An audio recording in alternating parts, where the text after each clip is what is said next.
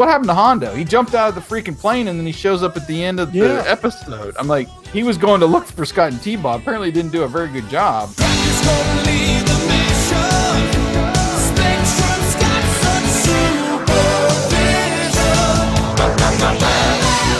Perhaps there are birds that are called ooh ee ee, but to me that just was so bogus of a name. I'm like, come on, Mask Riders, you got to come up with something better. I was like, how safe is it cutting through I beams in the ceiling? Is the roof gonna cave in? You know?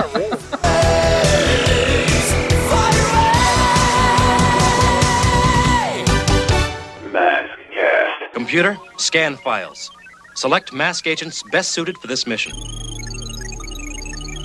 Jason Gross, radio broadcaster, retro gamer, blogger, mask movie co-writer, vehicle codename 6000, 80s guru skills critical, Wyatt Bloom, broadcast technician, DJ, critic, mask movie co-writer, vehicle codename Phoenix, 80s analysis vital. Personnel approved. Assemble Mobile Armored Strike Command. Welcome, agents, to Maskcast 68 and yet another episode review of the Mobile Armored Strike Command animated series. Coming up on this podcast, we will be looking at episode number 52 Royal Cape Caper. You'll hear our usual play by play commentary as well as audio clips mixed in from the actual episode. We'll then pause to give our opinions at the dramatic halfway point and also at the conclusion of the episode, and our 1 to 5 scale rating. And then after our final verdict, we'll give our listeners the floor and announce the results of our online poll and also read back your reviews posted at our website, agentsofmask.com. The easiest way to participate in these review podcasts is by visiting the website and look in that right hand column to find the Maskcast assignment. Just click on the picture and you'll be taken right to the article, and it'll have the embedded video and also our poll right there once you're done watching that. And you can also leave your comments right there.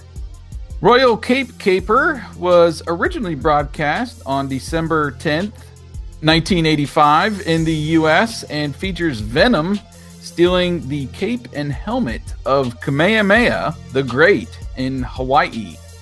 They then mass produce replicas, selling them as expensive fakes. It's up to the mask team to stop Mayhem's plundering and deception. I'm Jason, one of your hosts of Maskcast, and with me, as always, is my longtime friend and fellow co host, the skull face to my screaming Mimi. Warning. The following program contains scenes which may offend some viewers. Others may experience mild discomfort, nagging backache, postnasal drip, and delirium, followed by rapid heartbeat, swelling of the nose, throat, and abdomen, and loss of facial hair. Repeated viewing of this tape may result in the loss of one's bodily functions, redistribution of facial features, premature baldness, and a difficulty in forming simple sentences.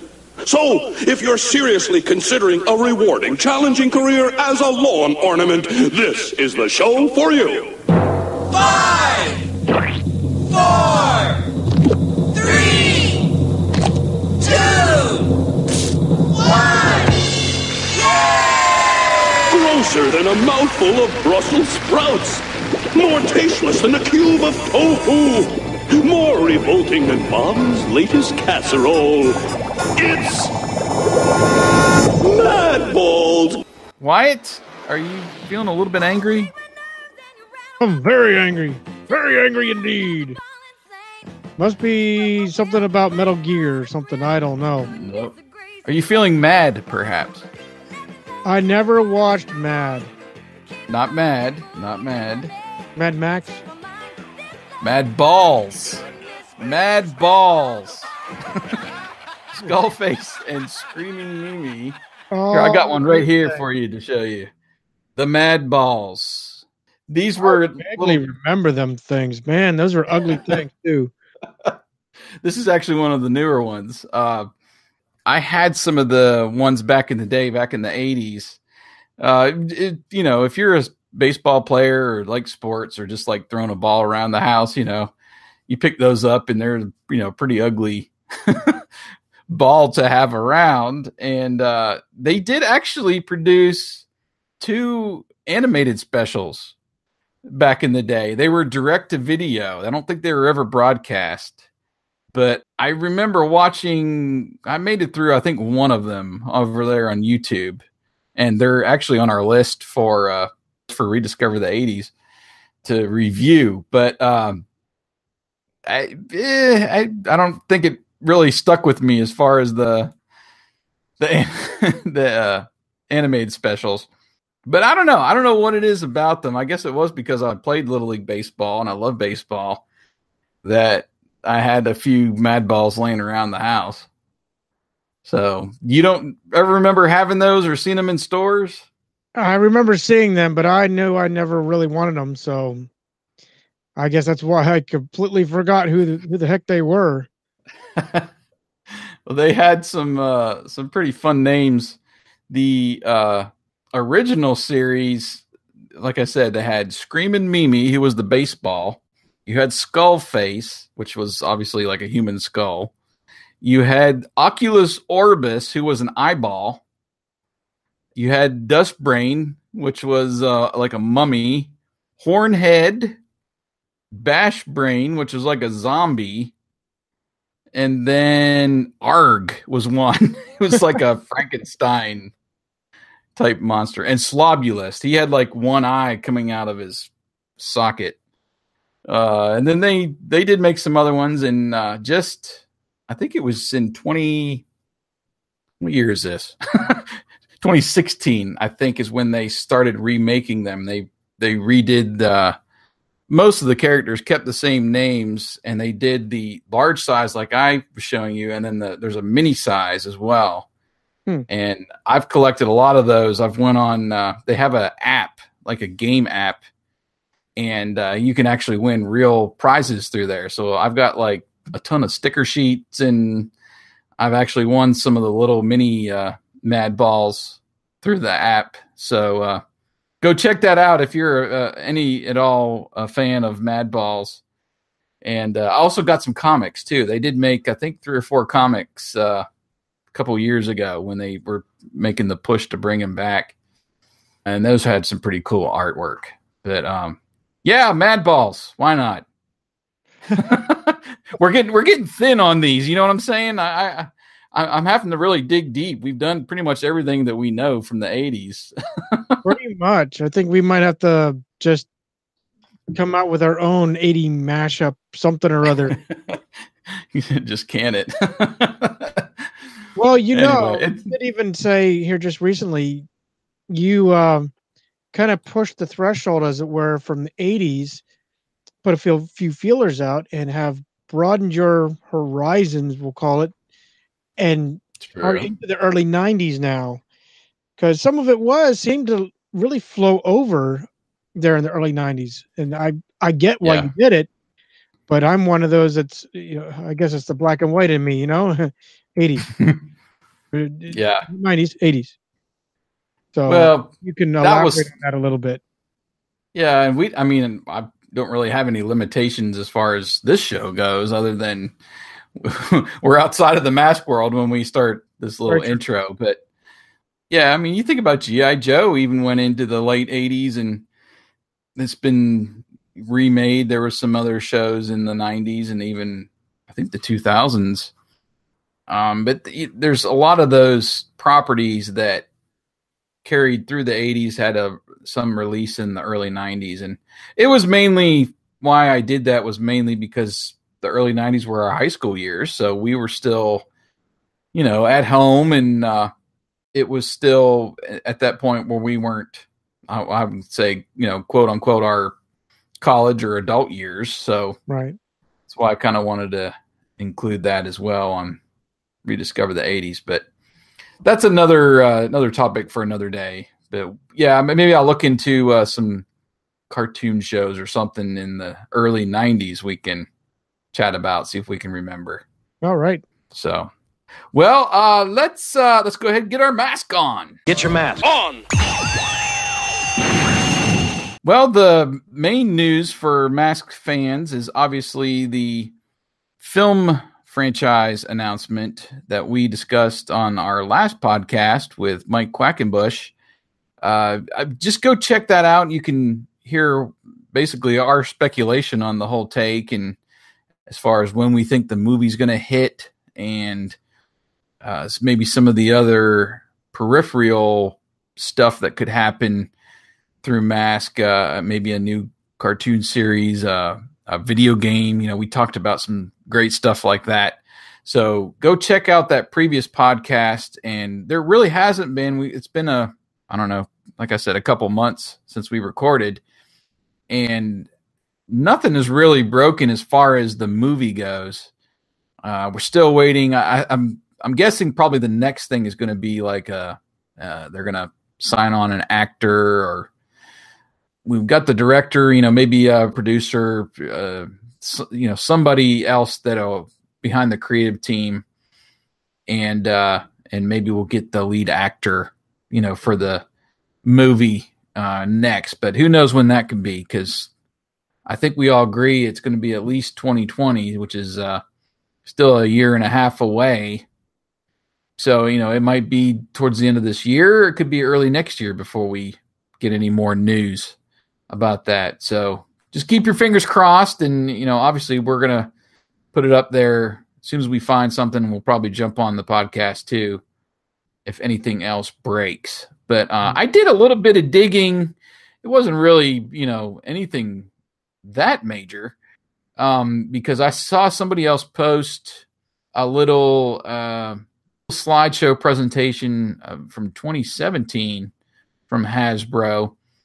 Uh, but I would I just happened to go over there on their site. I like to do that from time to time, especially when they have their uh, quarterly investor like podcast or uh, meetings that they'll do online, and then they'll post the audio. And I like to listen to those sometimes. But I noticed they had their new investor presentation up, and the mask logo had changed it had yeah. changed from the traditional, you know, rhino above, and I, I don't know if we ever determined what exactly the mask is below. It's kind of a cross between Spectrum and Ultra Flash. Right. It's got that other mask on the the bottom, and then it says, you know, in bright yellow, the name of the show, and then uh, in the new presentation, it's it's basically the same one that they've been doing for years, and we reported this several years ago. Seeing Mask labeled as a new brand for Hasbro in these uh, presentations, and it the the Mask logo itself has changed from the traditional logo to this like uh, it's a new font mm-hmm. and it's, like silver, uh, a, a silver color with like a black uh, shadow effect. And one of the presentations I saw, it did have in small letters the full name of you know Mobile Armored Strike Command underneath. The other one didn't, but um, I don't know. I thought that was significant. Is this going to be their new logo going forward? You know, it could be, or is this just a placeholder until they finalize, you know, what they're going to do as far as merchandise goes once the movie pushes forward. So I don't know. What did you think of the logo? Well, I know that like anything else, they got to freshen up an image, right? When you buy a property, when you buy something, it's like you you don't want to carry over the past. Uh, whether we fans want the past is another story, but you've got to freshen it up. I guess it's just like anything marketing; you got to freshen up the look every couple of years. So, yeah. Initially, of course, I was a little upset because they they changed our logo. But again, you got to look at it from their marketing. They're going to freshen up. We all know that they're going to change the vehicles in some form or fashion. It may or may not be an 80s IROC Z. It's probably going to be some, I would hope at least a Camaro. Yeah. I guess, you know, it could be anything. Like we've seen people spoofing with uh, different cars throughout the, I'd say the last year, maybe two, that I've seen mm-hmm. come across. Um, I was taken aback because we know it's an acronym, but I didn't see the the periods anywhere in between. Uh, I didn't even see that font until I read your article, and and it's you can very faintly see that it's etched out. So maybe Mhm. it's the new style of acronyms where we don't put periods anymore. It's you know, it is what well, it is. the, the original logo didn't have periods, if I do remember right. It just has uh, the letters, uh, and maybe there were some variations of the original logo that added the periods, but I don't think it was in there. So I'm not really. I, I, I don't know. That really doesn't bother me as much as it's just kind of bland. It's like uh, I don't know. It, it- you know, Mask has that really bright yellow. There's the red of Rhino in there and black. I mean, those are the primary colors. I guess you're right. I always assumed there was a periods in there. Mm-mm. No, because I somebody else had mentioned that too. Uh, as I posted that article, and I was like, "Well, I don't." The original one didn't have it either, so I, I don't think that's a huge deal. And like I said, it, it just lacks some. Need some color. Need some, you know, brighten it up a little bit. Add a little bit of red in there and and yellow to it as well. I mean, I don't mind. I I, I kind of like the font. It's more of that kind of machine or metallic style, which you know would fit in with a vehicle or something mechanical. So I don't. Yeah, I'm I'm not too big on that. It's just the colors were kind of generic to me. But it, again, who who knows if this is the actual real logo they're going to use moving forward? So it could be just something that oh, let's come up with something new just so people know that we're working on something or something new is coming, you know. Right, right. They like I said, they've had that old mask logo in that presentation for several several years.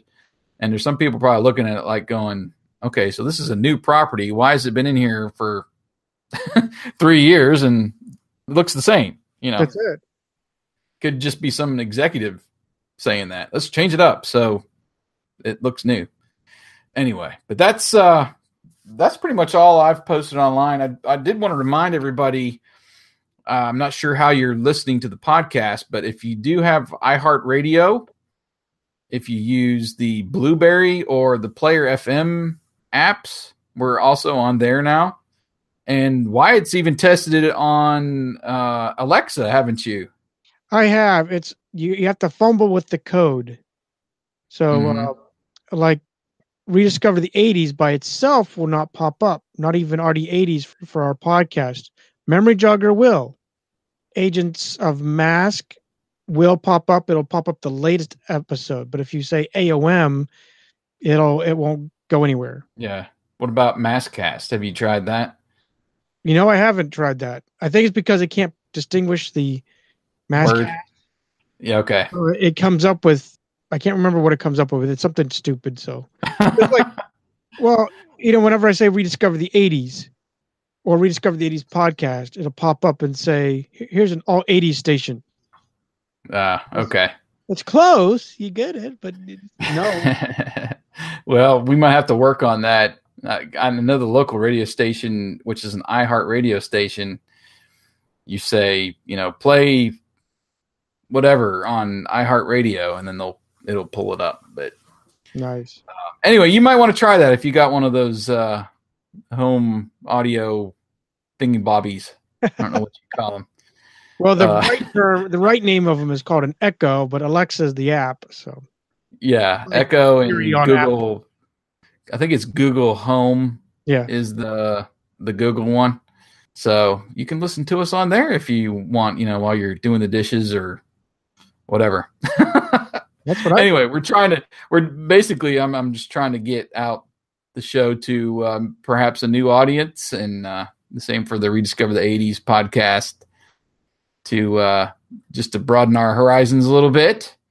Well, I And uh, I- I- yeah, we are. I mean, uh, just looking at some of the downloads and stuff from uh, after we moved it over to your server there, it's it's things have been uh, looking up. So, thank you everybody for uh, subscribing. And if you've got one of those uh, players or one of those devices you want to try us out there, go for it.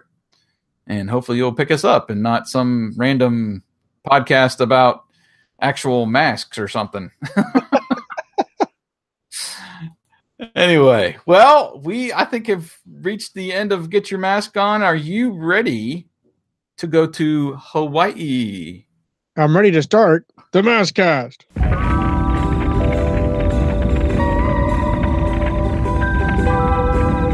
We fade up on a tribal party.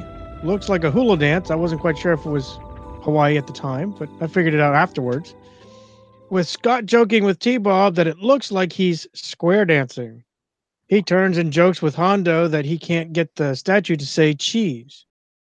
Hondo Oh. replies that he wants a picture of the cape and helmet that I can't remember the name now. It's been a couple of minutes.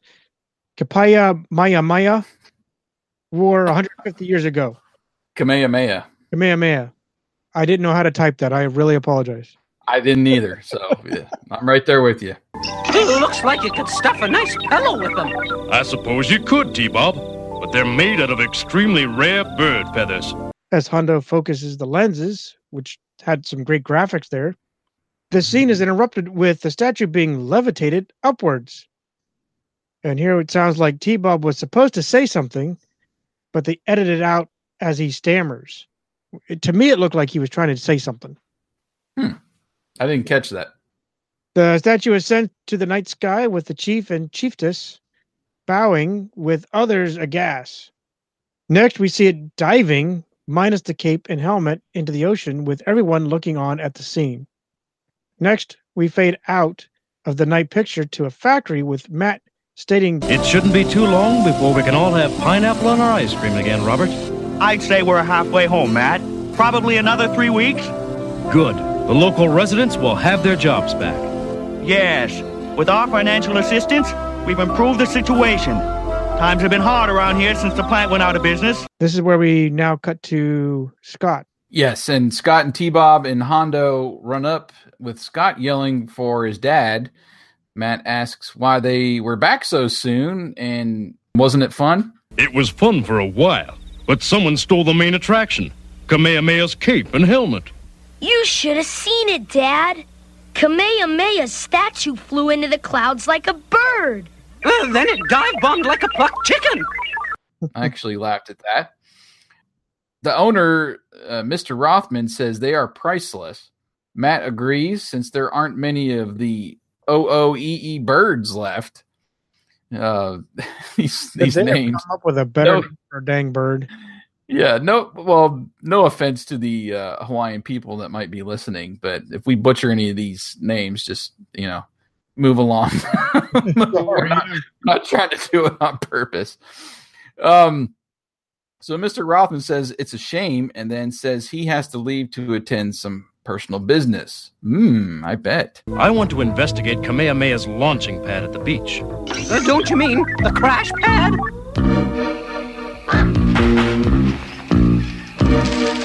then we jump right into the Venom theme, and we uh, descend on this jungle hut. We get a glimpse of the cape and the helmet with Mayhem, Floyd Malloy, and Vanessa Warfield also in the room. Mayhem says the cape and helmet is just what the doctor ordered. Floyd can't believe someone would pay $3 million for a bunch of bird feathers, or Boyd feathers, as he likes to say just because some duke wore them. Mayhem corrects him. Kamehameha was a king, you bird brain. Duke, King, what's the difference? The money's still the same. Ah, shut up. We've got a delivery to make. I'm gonna turn that bag of feathers into a bird of paradise for us. And I want no slip ups. Got it? And then we go to the next day. right with Matt and Hondo, which are investigating the statue's platform, with Matt joking there is nothing out of the ordinary except messed up sandcastles. Hondo replies, Ditto drawing a blank too. The duo are out waiting along the, the beach with Scott asking T Bob if he sees anything.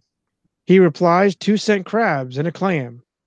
They'd have better luck in Africa. Scott asks, What do you mean? with T Bob replying, Isn't that where Cape Town is? But T I Bob, actually have a LOL moment instead did? of roll my eyes there. Yep. I had my roll my eyes moment with that one. Sorry. so T Bob jokes and hops around, then turns and falls into the water. T Bob bobs up, yelping for help, saying, A sea monster has him. Scott runs to his aid and saying he doesn't see a monster. T Bob replies, It's because it's invisible. And Scott is dragged into the water also. He now yells for Dad's help with Hondo and Matt racing over. Scott, T Bob, you okay? Well, we're not 20,000 leagues under the sea, if that's what you mean. Easy for you to say. The monster didn't mistake you for a flounder flambe. Huh? There's your sea monster, T-Bob. A bunch of fishing line. Matt notices that it's more sophisticated, made out of nylon and something else. Matt begins to tug on it and reels up the, sp- the spear from Kamehameha's statue. Matt surmises that if it were tied to an aircraft, it would explain how Kamehameha flew the coop. It's also what probably made the cape flap like wings. Wonder who wants Kamehameha's cape and helmet? Maybe the black market art world has decided to dress up in fine feather. And this is where we cut to Thunderhawk. Yes. Now we're inside Thunderhawk. The onboard computer is scanning through black market art dealers and it uncovers Robert Rothman, who was the factory owner from the earlier scene. Scott asks, Isn't he the one he was doing business with? And Matt says, Yes, up until now. Hondo says maybe they should pay him a visit. Uh, Matt agrees, the sooner the better, as they drive away. And we get the going doors extending, or at least one of them, and they launch into the sky. And this was kind of a really quick, kind of generic background takeoff. It it seemed like recycled footage from something else. It I don't know. Didn't really match up to me with where they were. But I don't know. Maybe they were on the beach and maybe that's what they were trying to go for Probably. with that. But um, anyway, uh, now we're back at Rothman's house with Switchblade and Manta and Vampire parked out front. Rothman grasps the cape and says, Good work, gentlemen. I now own something most art dealers would envy with a passion. That's nice. Now give us something that we have a passion for.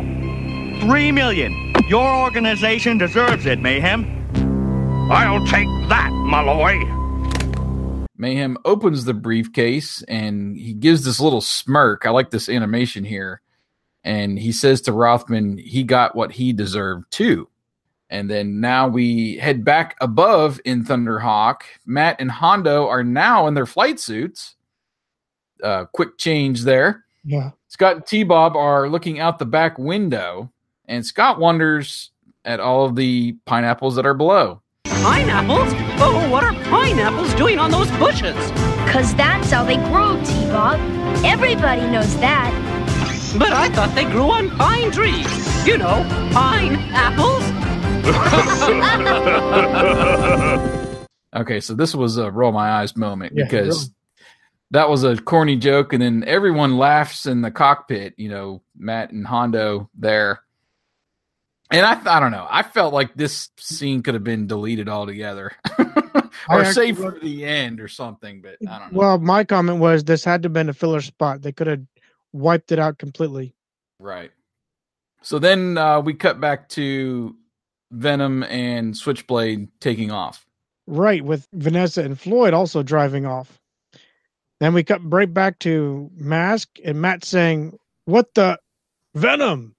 I almost thought he was going to say something. What the? Venom. It figures. Like ten dimes make a dollar. I was waiting for old uh, Doug to interject something there. Matt calls out defense mode, masks, which is actually pretty cool. We switch Yeah. right back to Venom. Miles states mask is here and instructs battle mode. So now we finally get the. I've not don't think I've ever heard of battle mode before. Have you? He he has used it sparingly, and it might have been. Well, I know Matt has used defense mode, and in, Right. I guess it's you know battle mode, defense mode for both of them is their terminology. But I have heard that before, but just not. I mean, they used it quite a bit in this episode Yeah, I, throughout. I just don't recall it. Mm-hmm. Uh, anyway, Matt turns back and informs the duo that he's going to place them in the pineapples for their safety. He cleverly flies into the factory and quickly lands, which happened to be nice animation, especially with the suspension kind of bouncing as they stop. You and T-Bob stay in here. Hide behind the equipment. Anyway, it was a noble idea to fly into the warehouse, essentially, but he just basically drew the enemy right there with him, which I just avoided it. Mm-hmm. Floyd flies in with Vampire and begins firing buckshot at them, with one turning on one of the processing systems. There's a pause, and then Floyd using buckshot again, with Matt turning to run, and he slips on all the pellets, falling onto the conveyor belt where he seems to be out cold. Watching from their hiding spot, Scott tells T Bob that Dad's taking five at the wrong time.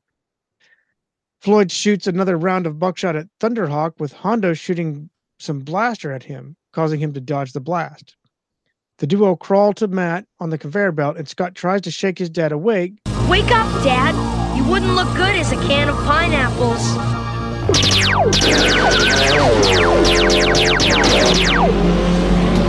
Got you covered, Malloy. Hondo continues to use Blaster to keep Floyd at bay before Vanessa and Manta race in. As he lays out a field of laser blast from the headlights, she loses control of Manta as it slips on the buckshot. I thought that was actually kind of comical. I was waiting for her to say something, you lame brain or something. It ends up bumping into the conveyor belt, jolting the duo off and into the opened hatch of Manta. Hondo watches. then we cut to Vanessa shaking off the crash. Then she tells Floyd, Let's go. She's tired of waiting for him. They race out with Hondo trying to talk to Matt. Hondo tries to turn off the system and sees that it is broken from the battle. Matt continues towards the blades, and we are taken to our dramatic commercial break. The switch must have been knocked out in the battle.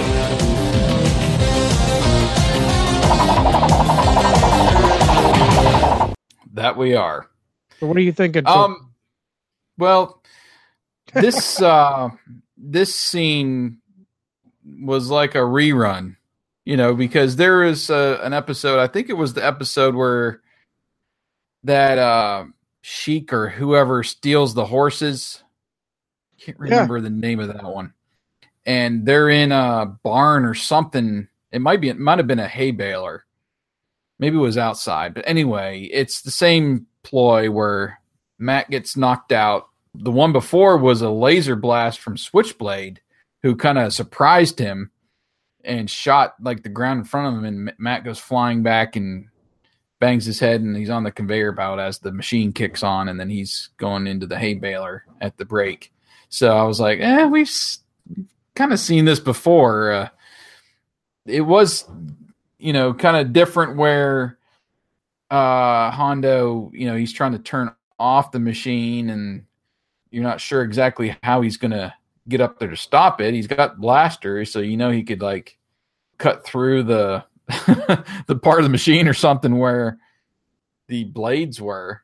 But anyway, so I was kind of underwhelmed, I guess you'll say, by the the drama at the break. That I mean, the animation was great in the first half. There was a nice little uh, transformation of vampire I noted in this scene when they get out of there uh, right before the break.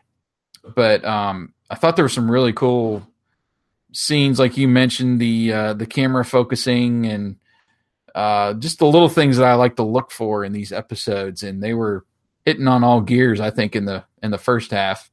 Um, I like that Venom was engaged early in this episode too.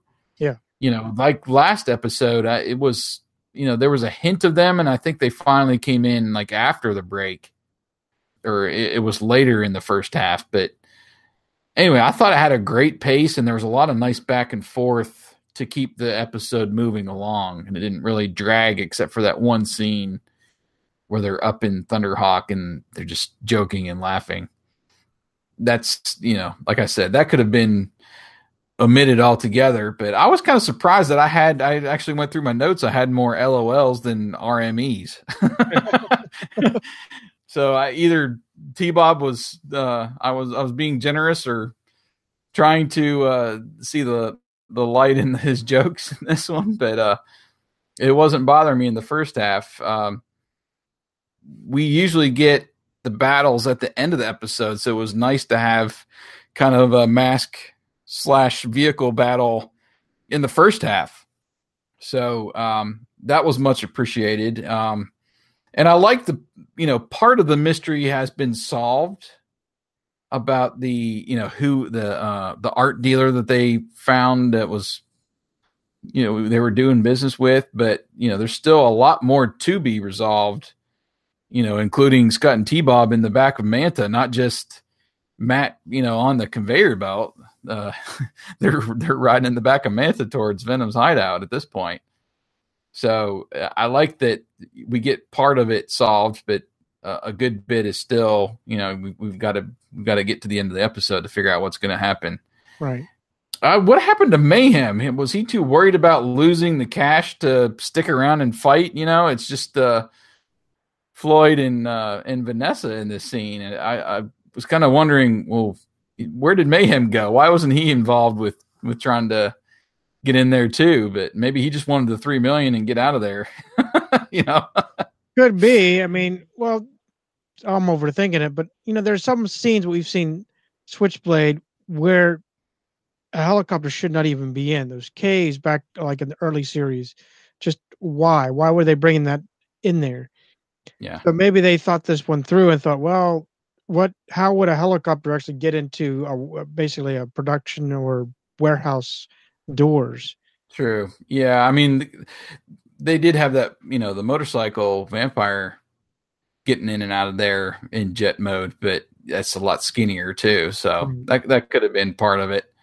But really the only part of it that I kind of threw me off was up in that scene in, in Thunderhawk when Scott and T Bob are looking out the back of the of Thunderhawk. It's like I don't know. It looks too square to me, like the window. I was like, are they flying a like a delivery van or it? It just didn't kind of kind of match up. And then I mentioned that one little, you know, the the Thunderhawk transformation and takeoff was, I don't know, it seemed like recycled footage there, but I I didn't mark it down too much. I just went down to four point five uh, in the first half, so I just took a half point away, and I was crossing my fingers that they were gonna pay it off pretty well in the second half. So, what did you think?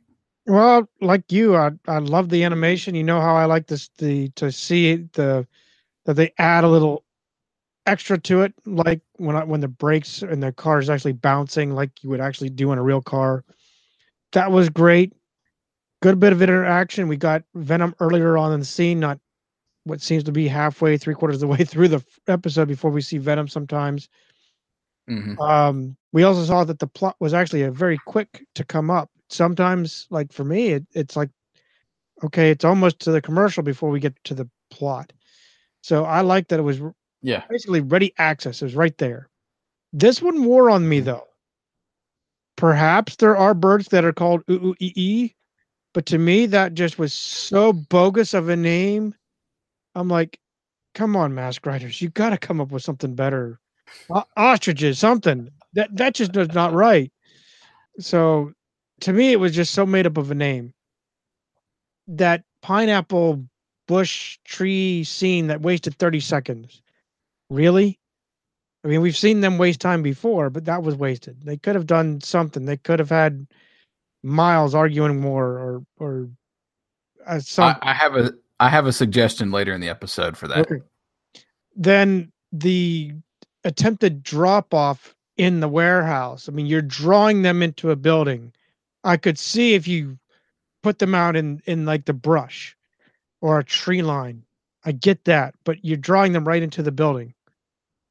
Mm-hmm. just that rubbed me raw. I the animation bumped it up. I'm at a solid 3.5. I wow much more. I was at a three. Okay. I was at a three until I liked the animation there. Okay. Yeah. Well, you're uh you're lower than me then this episode. I know that's we'll a see how it pans out. we'll see how it pans out. All right, so we are back uh, to the basically the same point where we faded out at those rotating blades, and Matt is getting ever so close to the edge, with Hondo still trying to push that like emergency stop button or what, whatever button it was on the machine. He finally gives up and he calls for Blaster's laser. Blast the lasers. And he cuts through an I beam from like above, and it drops, and he picks it up and throws it into the uh, the machine there to stop the blades and the I guess the conveyor belt too. But I was like, how safe is it cutting through I beams in the ceiling? Is the roof going to cave in? You know? Yeah, really. Uh, it was just kind of an odd, you know, odd way to save him. Um, like I said, I, I was thinking he was going to just cut through the machine and catch him or something, but I, I, don't know. Uh, I, I, guess you can. Uh, I guess there might be a couple spare I beams up there that aren't, you know, load bearing. anyway, so Hondo saves the day. We cut back to Thunderhawk, and Hondo tells Matt that Scott and T Bob are with Venom, and he immediately asks the onboard computer for the masked team. And the computer selects Julio Lopez for his uh, cryptography skills. And I guess because, what did they say? Because his vehicle could also be helpful or something like that. Capabilities could be helpful. Okay, that was a little little vague, but um, anyways, Julio is discussing an X-ray of a boy's arm with his father and tells him it's going to be two or three weeks, and they'll be able to remove the cast. And his watch goes off, and he gives the the kid is sucking on a lollipop, and he gives the father a lollipop too. I guess just to keep him quiet, and he runs out. Uh, next up is Alex Sector for his knowledge of exotic birds, of course, since he's the zoologist. Alex is trying to put a collar on a dog, but it won't let him. So uh, he gets the call on his watch and he just kind of runs off, and the dog picks up the collar with its mouth and he flings it up in the air, and the collar lands perfectly around his neck. So uh, didn't need Alex at all on that one. I guess not. And then uh, additional personnel, of course, Hondo MacLean pre-selected, and Matt approves the personnel. We don't get the assembly command that he normally does. You know, it's usually personnel approved, assemble mobile arm and strike right. command. But and I made a we got was this because approved. okay, just when they fix one mistake, we finally go back to the watch sound, the actual watch. It's not 50 different yep. ways of making a watch sound. It's the original that they started out with. Then they screw it up by not doing a simple mobile armor strike command. Yeah. Come on. Yeah. Anyway. Okay. That's my rant. Well, well, after we get the selection, we fade in on Venom again. Right, which is Manta is at the scene where we hear it a bit of rumbling as we look at the back end of Manta. Inside, we see Scott attempting to open the hatch with him asking T Bob. Little to the left, T Bob. I'm trying! I'm trying! I've only got four hands! Careful! Want to electrocute us? Oh, only if it means we can get out of this trunk! So he's willing to uh, short circuit Scott to get out of their predicament. Uh huh. T Bob uses his robotic hand and seems to simply unlatch the hatch. Exiting, they run into a building and carefully walk along the perimeter and under the opened window where they then jog to a nearby tree line. Once in the trees, Scott wants to call his dad to ensure he's okay. After turning his head and opening the radio panel, he states that the radio is out and suggests that the cause was when they fell. Scott surmises that they better stay close to Venom since Mask will be looking for them, and when they find Venom, they'll find them too. Pretty good plan. Yeah, very good plan. We cut to the mansion and we see Thunderhawk, Dragonfly, and a police car outside. Then we go inside where Matt lectures Brothman that he can cancel any deals they made as two cops are holding, then escort the man out. Now there's 30 seconds. They could have had the guy going, "Oh, you'll never get away with this," or some stupid thing, you know. And anyway, Well, uh, my suggestion came right here as well. I was like, "Oh, there's uh, Alex and Julio. I, they just kind of happened on scene. Why don't we get a scene with the mask plane or something? You know, with them landing and coming up to that house. You know, where Rothman was. That would make too much sense. Yeah, I guess so. I guess so. Looks like the Flying Cape didn't find a home in Rockman's nest after all. The Hawaiian people will be glad to know their relics are safe.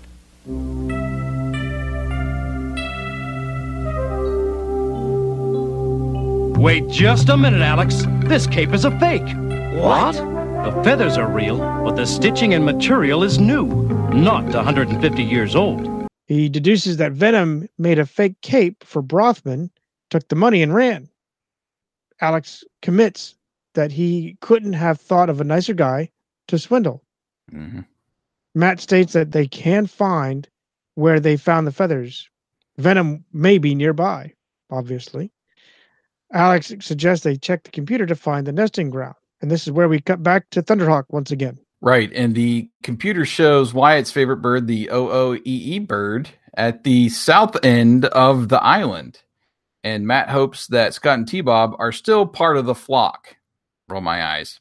Yep. Back to Venom's hut, the agents are huddled around a table with Malloy folding a cape. Take it easy on that cape, Malloy. Don't worry. It ain't the real one. Real one's hanging over there. You better be sure. I don't want any wrinkles in my plan. So what's the next step, Mayhem? Simple. Offer the governor the real cape for three million. But I'm gonna sell him a fake too. And Malloy does the math real quick and says that'll be six million that they'll make. Mayhem says that's right, Einstein. And when he sells the real one in Europe, they'll make at least three million more. So Malloy asks at this point, you know, with all the money being talked about, if he's going to get his fair cut. And Mayhem responds, his fair cut may be nothing if he continues to ask stupid questions. Scott looks on now. He's basically looking through the window at what's going on inside. And he asks T Bob if he heard the plan and tells him to get ready to leave. T Bob kind of questions him about leaving because they might get stranded. Well, Scott shushes him and, and asks him if he wants Venom to make a luau out of him. That was kind of a roll my eyes joke there. Um, Scott's plan is to keep Venom at their hangout until Dad gets there. Now, the uh, yeah, I, I don't know. I, I I guess Scott's making a lot of assumptions that they're gonna find Venom, and you know how he didn't really know how they were, you know, where Mask was or how they were gonna get there to find them. You know, the radio was broken, but obviously finding the rare bird was was kind of easy in the Thunderhawk computer. So I don't know. There's a little bit of disconnect.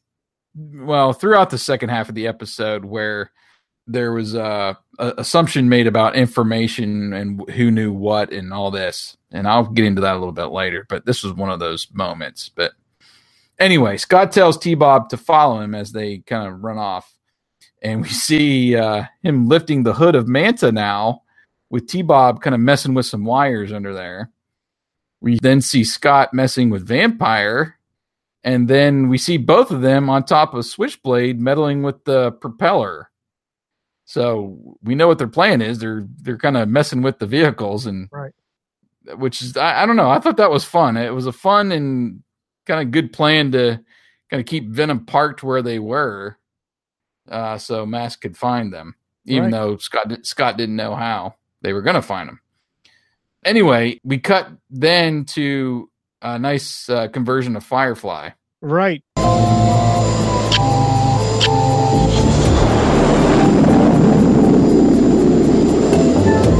We should be getting close to the oo-oo and EE nesting ground.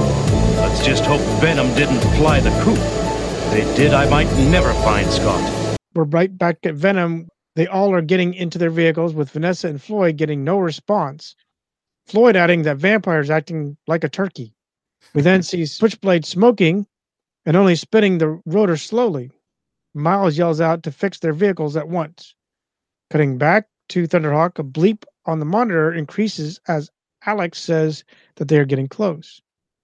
Matt adds that they know what it is to migrate. Matt instructs Julio. Oh my eyes. Yeah, pretty much. That one was a lame one. Matt instructs Julio. It- okay, wait, wait a second. Did it seem a little crowded for you in there? You got Matt and Hondo and is riding shotgun, and Alex is kind of leaning forward. You know, I'm, I'm like, all right, uh, there's we've only got two, and I see why they did it. That you only have Thunderhawk and Firefly, Right. but would have killed them to get Rhino on scene and give Alex a, a vehicle to drive and not be stuck in the back seat of Thunderhawk. You know, I could see Scott and T Bob being back there, but putting an agent back there, I don't know. It makes Thunderhawk look crowded to me. It is. I mean, a Camaro is not the most comfortable car. It's not meant to be a four seater. right, right, right. Anyway, Yeah, I'm so sorry. Matt instructs Julio that they are going down and to go into defense mode. We are cutting right back to Venom. Let's go. Meet me on the north shore of Oahu. We'll contact the governor from there. Huh? So that's who sabotaged our vehicles. Battle mode.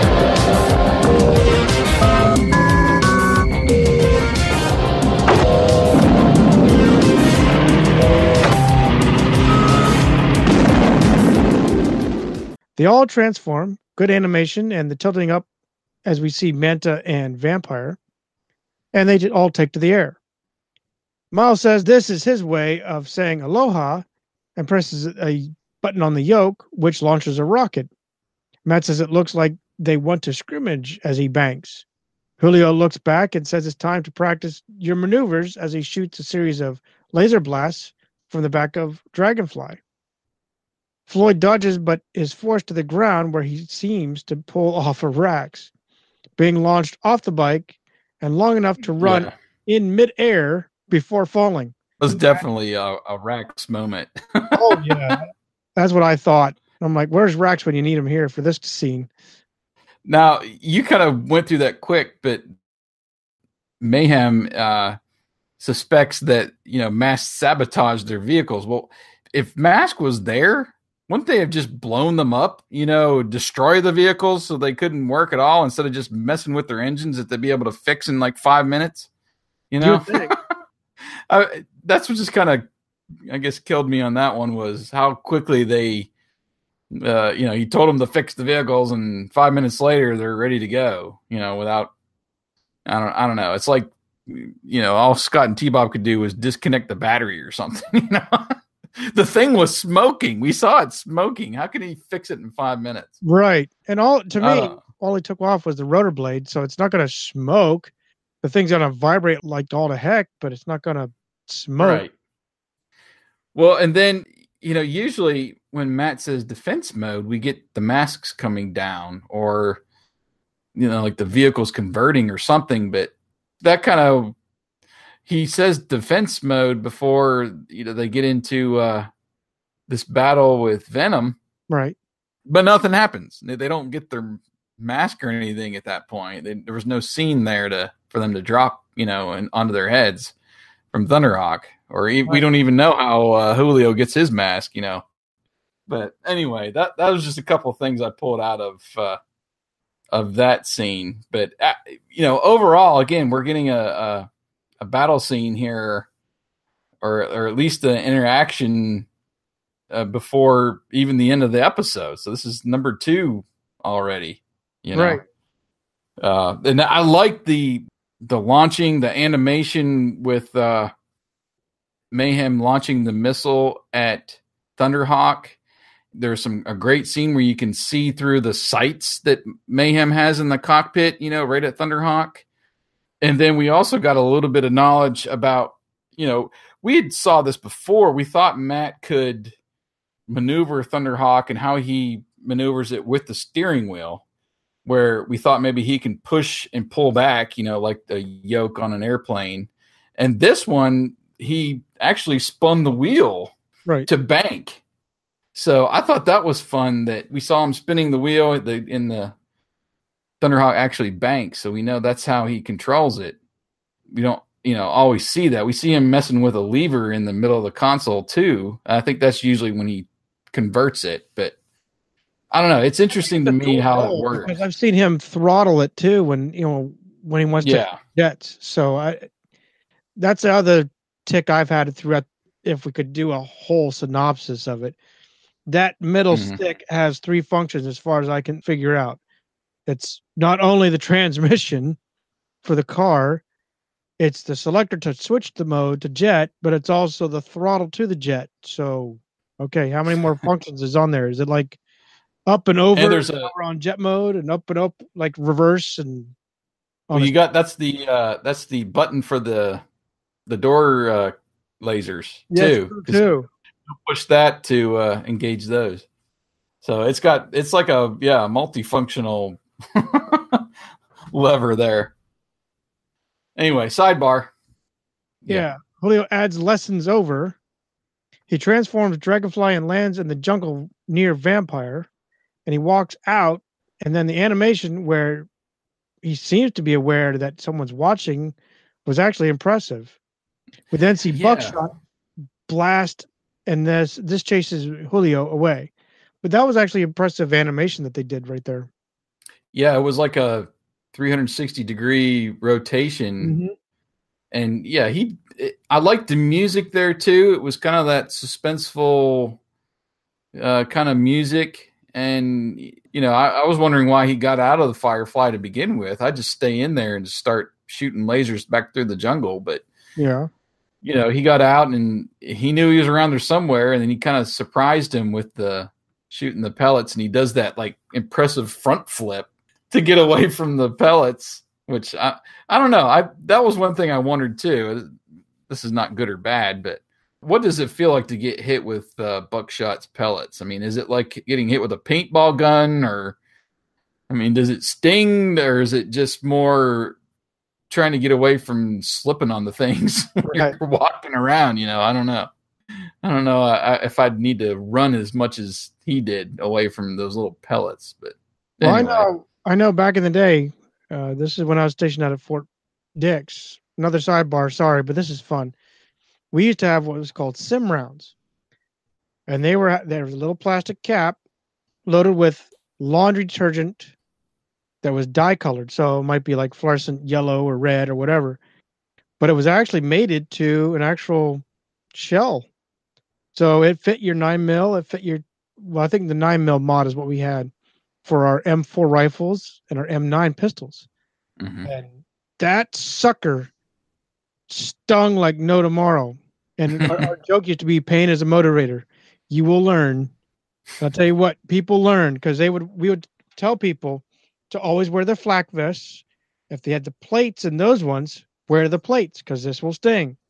People would always take them out because the plates are like another 40 pounds of plates that's added to your body. People take them out. Tap, tap, tap, tap. Ow, ow, ow, ow. I'm black and blue, man. It took out half my arm. Well, we told you. we did a we did a what we call it a blue on blue instructor, basically game like a half an afternoon. Oh, gee, mm-hmm. I was black and blue all over. And I had my flak vest on. they knew where to shoot. That was the downside. We know where to shoot the things. Ding ding, inner inner thigh. Ding ding. Oh, anyway, Wow. I can only imagine that's what All has right. has to be what Buckshot nearly felt like is something like that. Yeah.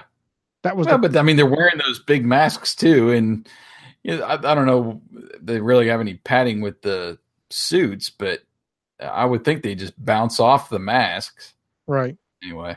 Anyway, that takes us to uh, where we see Manta and Vanessa. Right, we're back in the air. Vanessa pulls Manta kind of nose to nose with Thunderhawk now and tells him to try this on for size. And she shoots those three missiles from Manta's hood, and they narrowly miss Thunderhawk. Try this on for size.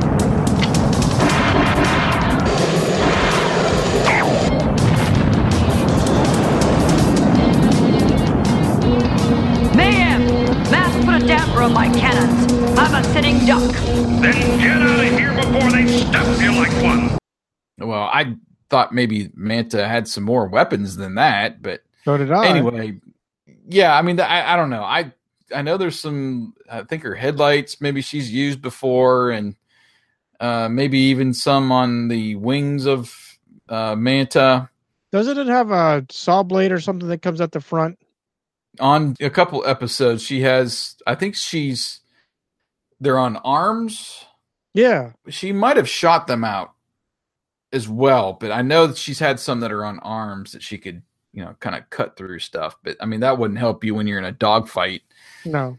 uh, in the air, you know. But I don't know. I, I thought she was a better pilot. She could at least be helpful there, you know, instead of just flying off at this point. But it also told me too that you know, with the her dashboard kind of fizzled out, and she's radioing mayhem. It's not necessarily through the car; it's through the masks that they Right.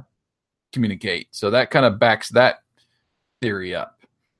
Anyway, so she flies off. We're back inside Thunderhawk, and Hondo sees Manta leave and says he's going to go look for Scott and T Bob, and he essentially parachutes out of Thunderhawk. And then we see Floyd still after Julio in the jungle below. And he this time uses the voice command for Buckshot on and shoots more pellets at Julio. And Julio turns around this time and uses streamer stickum, quote unquote, from his mask, and it dampers those pellets, and they go flying to the ground, essentially weighting them down. Uh, this happens a couple times, and then Floyd moves his head to indicate that he's essentially out of pellets, like he's trying to shoot more, and it's out. And I like Julio's response here. He's kind of cocky and kind of mocking him. He says, uh, What's the matter? Lose your bearings? I thought that was funny. Yeah. I just like the way he, you know, kind of put him in his place after he ran out of those stupid little pellets. But now we are essentially from Scott and T Bob's perspective there in the jungle, who are watching the battle between Floyd and Julio. And Scott asks T Bob if he saw that. And he says, Are you kidding me? My eyes were glued to it. Now that was a roll my eyes joke, you know, glue, stick 'em. Anyway, we uh head right back up to the sky with the we get an awesome shot of Thunderhawk and Switchblade kind of crossing paths in midair. And this time Switchblade approaches Thunderhawk from behind. Try to dance your way out of this.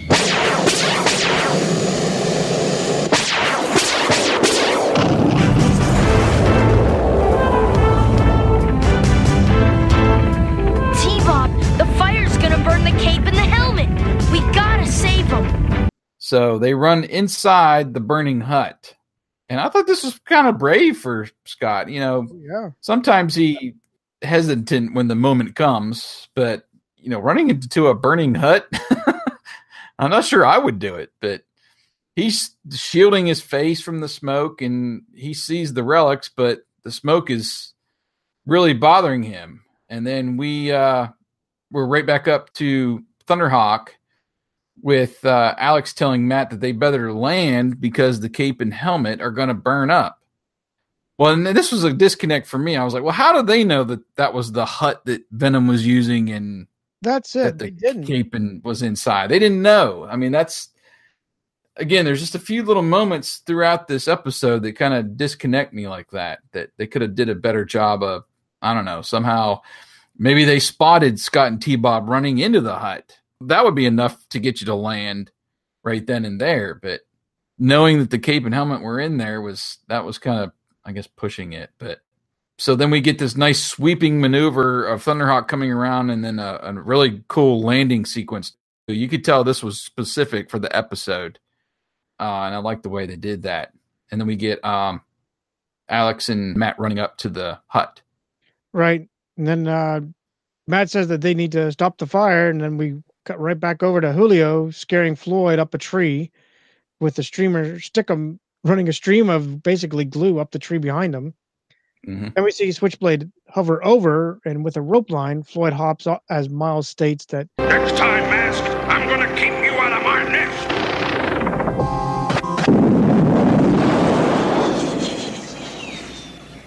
back at the hut, it's now simply smoldering with Matt saying that the cape and helmet are gone.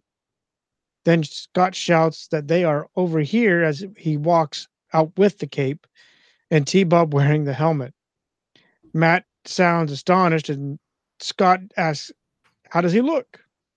Matt hmm. takes the mask off and says, like a warrior king, and gives him a big hug. T Bob says that he's the king since he's wearing the crown. And two ooh ee birds land on his head, and T Bob asks, Hey, oh, what's the matter with them? I don't know. Maybe they just recognize a fellow featherbrain.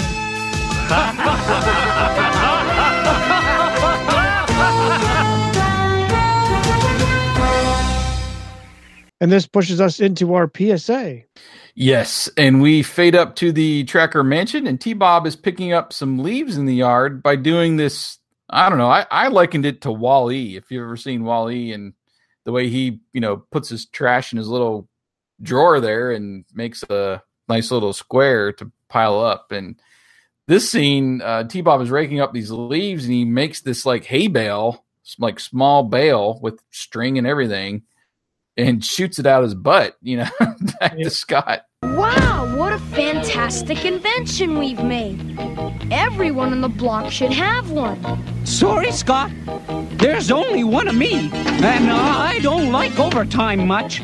Uh, just then, Scott spots a neighbor kid about to stick his hand in this like electric mower. And this was, I, I don't know if this was a thing or not, but it was the old fashioned, you know, push mower with the rotating blades. But it had, looked like it had a motor and a like electrical cord that it was hooked up to. So it wasn't like it was tethered. So I'm like, how much grass are you going to cut if you can only go the length of the electrical cord? Right. I don't know. I, I, maybe that was a thing back in the day, but anyway, Scott tells him to never reach your hand into a running mower. And the boy kind of scratches his head, and Scott tells him that he could lose a finger.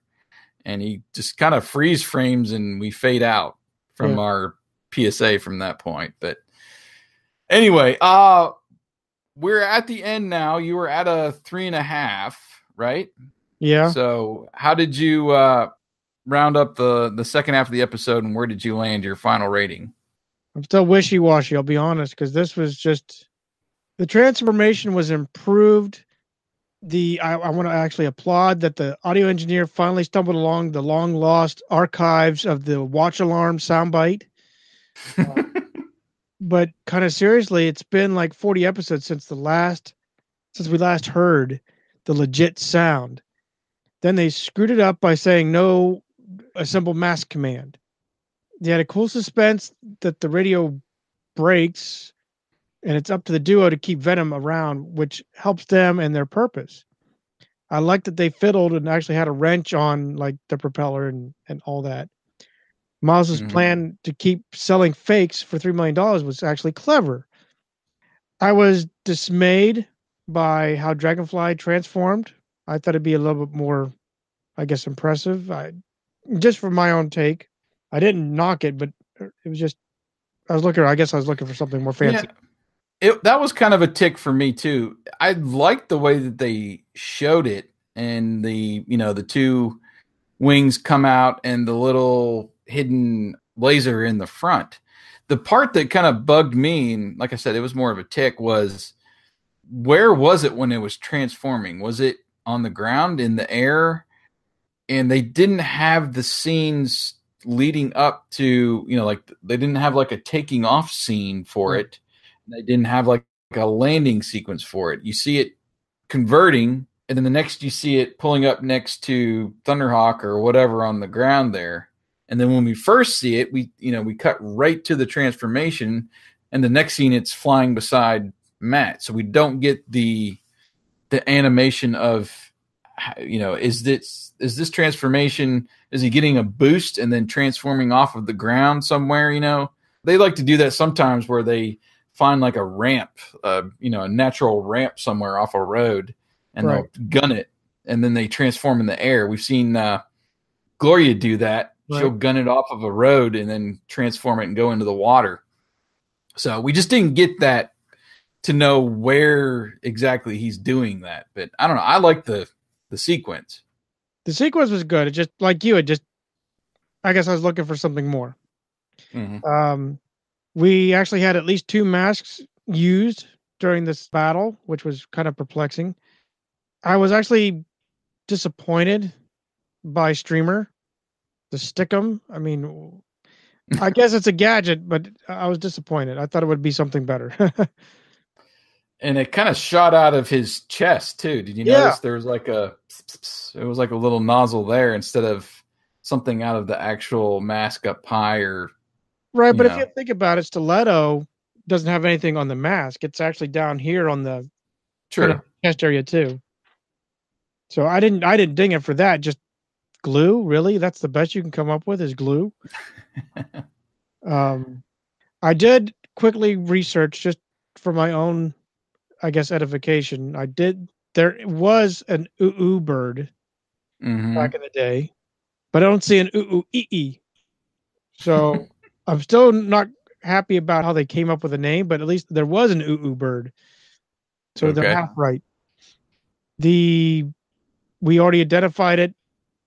We had a little bit more battle, but they kind of ran out early, like always.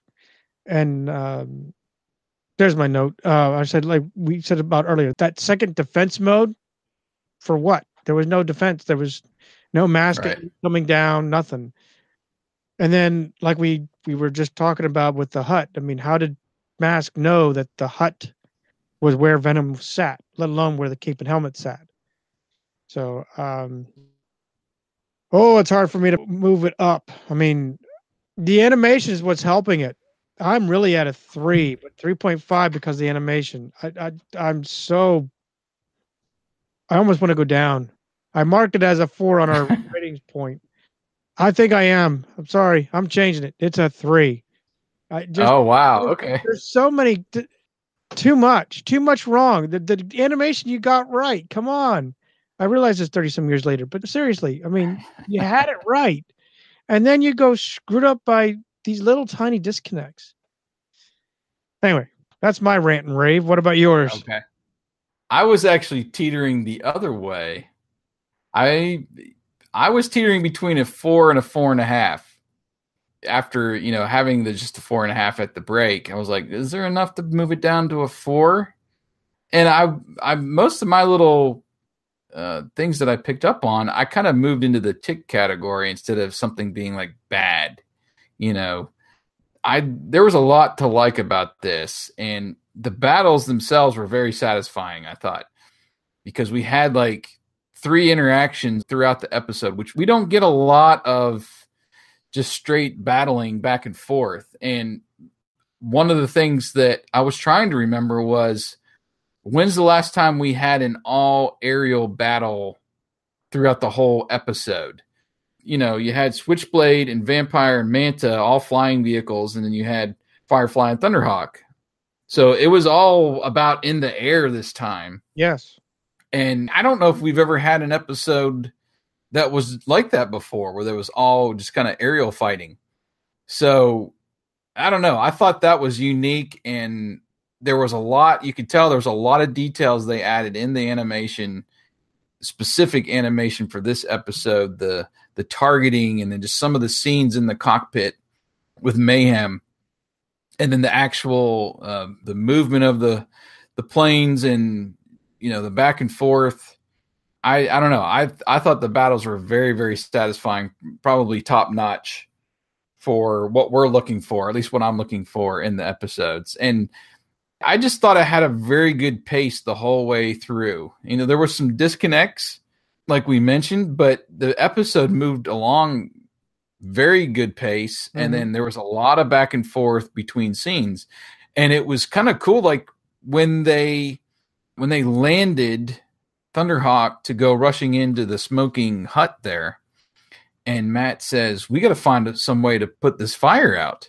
Well, the very next scene, you see Julio, and I'm like, Oh, so he's going to use the stickum to put the fire out. But no, they're, you know, he's shooting it up the tree at Floyd. So I was like, Oh, that was a little, I thought I was going to see what was going to happen next, but they're still, you know, moving back and forth between scenes. So it wasn't very obvious. And then, you know, they ended up didn't putting the fire out, just basically turned to ash and you know that's when we get the end sequence with Scott and T Bob running up. But I don't know. I just like the way that they moved back and forth in this episode, except for that one scene that was that I put that in the bad category where they're up there looking out the back at the pineapples. Mm-hmm. Um, the defense mode and battle mode terminology, you know, I put that in the good category because we just don't get that in an episode anymore. Even though that, yeah, they they didn't use it.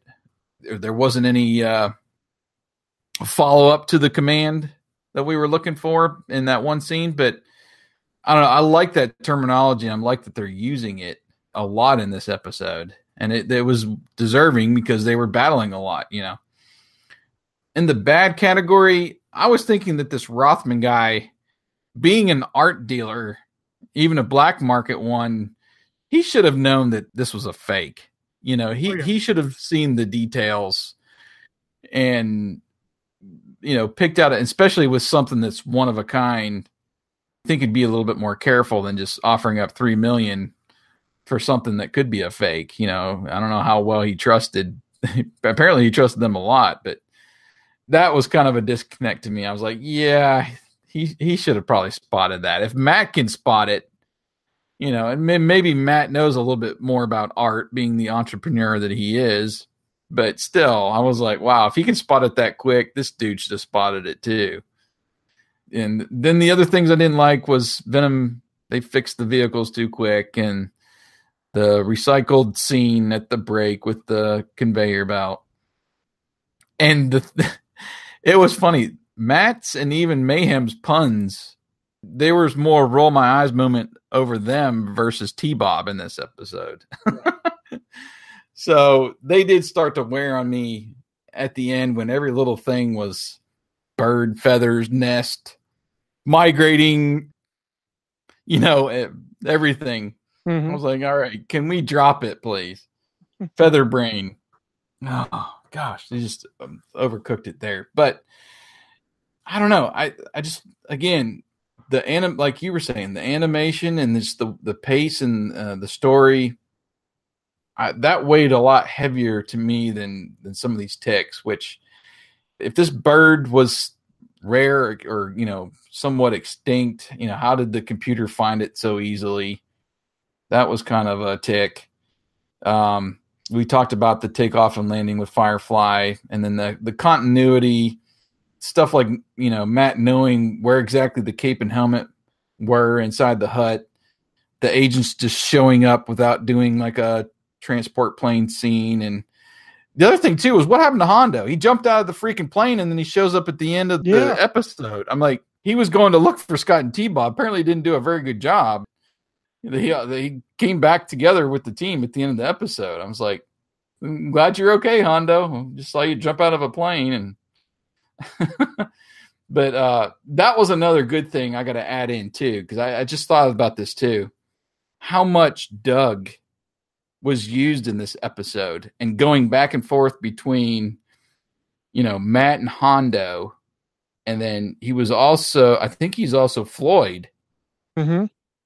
So he had like three different parts in the episode and you know doing the different voices and the, the way that they recorded these episodes back then that was some talent right there Oh, you yeah. know so it, in the end i ended up leaving it where it was my rating and i i gave it a five uh amazingly and again it, it might be just coming off that i think i gave the last one a two Yeah. I don't know. Like I said, th- there was a lot of the things that I, I I look for now as I'm watching these episodes that engaged me more than some of the ticks that popped up throughout. So I don't know. This one uh this one landed good with me. Better than you, I guess. So Yeah.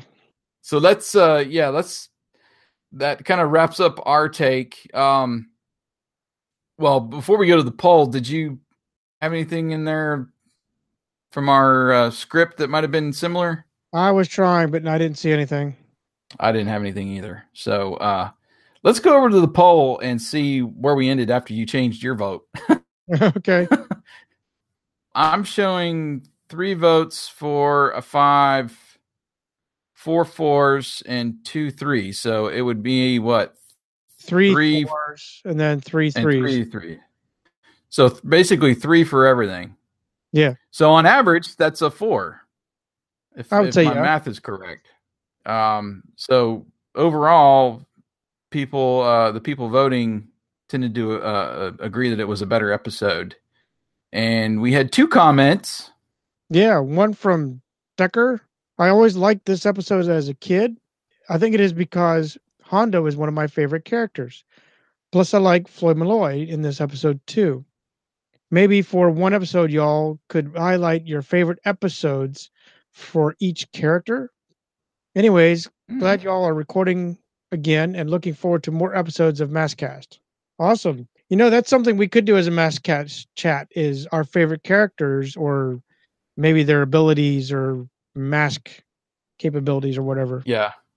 Yeah, because you know, again, they don't call every team member each time, and sometimes there's this a particular story behind why they're using Rex in this episode, or you know, they they spot him uh, at this laboratory, or you know, there's that one time where Vanessa is kind of undercover as a what were they in a library or something and then she finds it was the one with the um where they're looking for the schematics for the pipelines i think under the city Oh yeah. And she's kind of undercover Yeah. she's kind of undercover and then she goes like uh mayhem drops a cord for her and then she you know flies away. So yeah there's some cool episodes where each agent is highlighted a little bit more. So that would be fun maybe to dig into sometime and your favorite episode featuring vanessa and hondo and you know just kind of go down the line and see. And we haven't you know we've reviewed a lot of these 52 of them out of 75 so we might miss some along the way or maybe that's an episode we do after we complete the series Right.